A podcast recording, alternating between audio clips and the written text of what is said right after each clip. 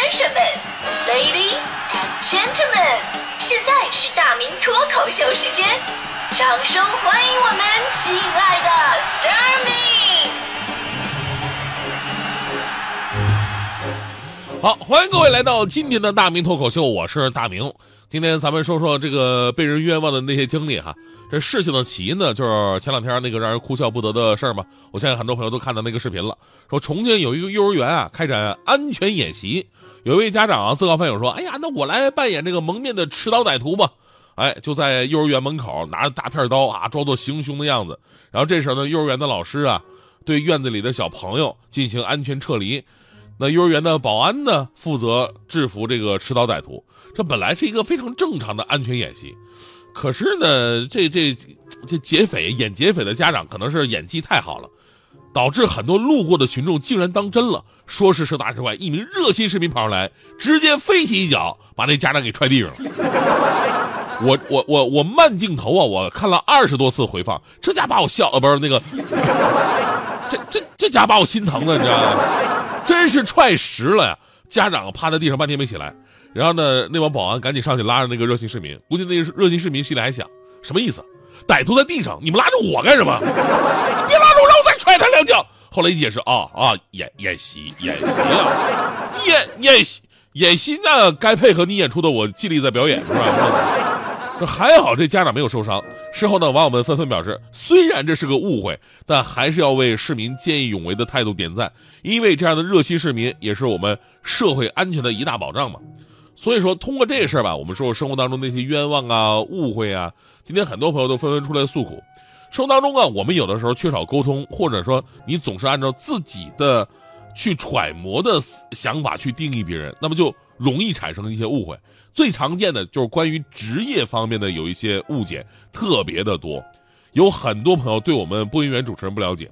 自从我干了这行，我记得有很多亲朋好友就就对我特别奇葩的要求，比方让我现场给他们说段评书啊。有东西丢了的，让我明天节目里帮他说一下的；有跟女朋友分手，然后让我在节目里帮忙道个歉的。呃，然后还还说，哎，大明，你帮我批发点那什么收音机什么的呗。虽然我们是广播电台。虽然我们也是通过收音机播出的，但是我们真的不卖收音机，好吗？电视台他们也不是卖电视的呀，这都不算什么，最有特点是什么呢？广播电台的一大规律，只要是男女搭档的节目，那么这男的跟那女的一定有关系，对吧？你看我吧，从最开始的五科到乔乔，再到欢欢，啊，基本上在你们的口中都是跟我有关系的。后来人家怀孕了，爸爸不是我，那你我才让我撇清了关系。现在你们又又在说，哎呀，大明跟大迪，你这叫啥？我今天的节目，我必须严肃的，我正式澄清一下，我跟大迪不是你们想象的那样，我们两个是非常正当的男女关系，呃，非常正当的同事关系，不是？所以呢，由于隔行如隔山啊，每个职业都有被人误会的。之前我们在世界程序程序员节的时候也说过，程序员经常被人误会是修电脑的，甚至有亲戚问他，这买电脑能不能找他打个折什么的。这跟我们批发收音机是一个道理。这个除此之外呢，穿制服的公检法的朋友也经常有被人误会的一些经历。我高中同学干这个的特别的多。有一次我们同学聚会，然后他们在那吐槽，其中有个在派出所工作，说有一次自己穿着警服下社区，天太热了，准备打车回办公室，然后呢就看对面有个出租车在那停好一会儿了嘛，然后就问他，哎，师傅走不走啊？司机师傅立马笑脸相迎说，啊，走走走，马上就走。然后二话不说。点火踩油门，直接开走了。我同学就愣在原地，半天没反应过来，这到底什么情况？还在法院工作的朋友也也抱怨说，天天现在天天有人打诈骗电话，说啊，说自己是法院的啊，说你有张传票，整的我们真法院给当事人打电话，说我们是法院的，当事人立马就挂断。那些不立马挂断的。还一还还还还还要骂我们一顿，什么大骗子，你你侮辱我智商。另外呢，他还给我们科普了一下，说区分真假法院给你打电话的方式是不一样的。其实法院第一次给被告被告打电话啊，会先问你是不是谁谁谁，表明自己是哪个法院的，你被谁告了，什么纠纷，然后确认一下地址，然后给你寄传票这些诉讼材料，不会有别的幺蛾子，也仅仅是确认地址而已。那些让你交钱或者让你的什么银行卡号啊、密码啊，那肯定都是假的。当然了，虽然当时他跟我这么解释，但我还是觉得打电话说自己是法院的都是骗子。还有一个比较悲催的是，我一个同学学的是心理学，学心理学，就有一天就在一家医院上班，回老家之后呢，有一天他那边的亲戚问他：“你做什么工作的呀？”他说是心理咨询师。他那亲戚接了一句：“啊，那你是不是就能够知道别人的想法？那你猜猜我现在在想什么？” 还有个亲戚更离谱啊，你是学心理学的呀？那你是不是整天接触变态呀？我会很崩溃，我说为什么呀？亲戚理直气壮说：“不是说心理有问题的人才去找心理医生咨询吗？那不就是变态吗？”这就解释了为什么这年头那么多人不愿意找心理医生去咨询自己的心理状况，就是因为怕被别人当变态，是吧？除了刚才那些呢，现在特别流行这个新媒体运营的朋友也容易被人误会。比方说我们团队的大琳琳，是吧？大琳琳以前主持晚高峰的，现在每天负责给我们快乐大本到一零六六公众号写文章。然后他妈就问他：“哎，你现在怎么不上节目了呢？你都干啥呀？在在单位啊？”大琳琳说：“那我现在做那个新媒体运营。”他妈当时眼泪就流下来了。好好的主持人不做，为什么要去做微商啊？那玩意儿真赚钱吗？卖卖点啥呀？所以还是那句话，隔行如隔山。本来呢，各行各业分工明确，行内的事儿，行外的人很难弄清楚。再加上现在很多新兴行业的崛起。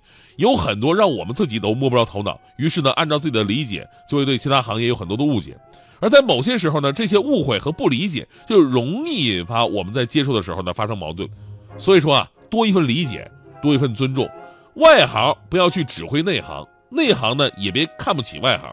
每个人都有自己的社会责任职责而已。其实这种误会啊，互相了解之后也就彼此体谅了。而有的误会就会很麻烦。那现在我们不是说。生活当中那些哭笑不得被冤的经历吗？强哥就有啊。之前徐翔总跟我感叹说自己完了啊，最近发现媳妇儿的记忆力越来越差了，没好日子过了。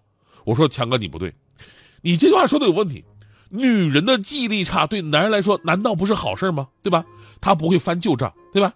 犯错误也不会记太久。你承诺过什么，他自己都记不住，更不会要求你再去把它完成，这多好啊！强哥说你懂啥呀？你根本不知道女人记忆力差到底有多可怕。晚上我说我出去一趟，我有饭局，我吃完就回来，也不多喝酒。你嫂子就怕我出去鬼混，就在我白衬衫咔了一下印了一个大红嘴唇印，说让我不许擦掉，代表我名花有主，别人不许碰。我说没问题。结果也就过了三个多小时，我回家之后，你嫂子看到那个口红印，立马就炸了，哭着喊着要跳楼，说我跟狐狸精跑了，口红印就是最好的证据。我冤死了！我给车子加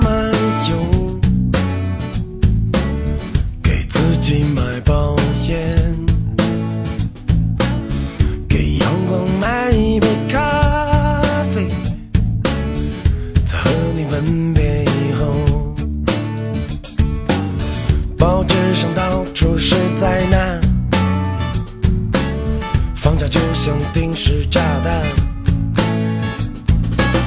有人买下私人飞机，有人觉得自己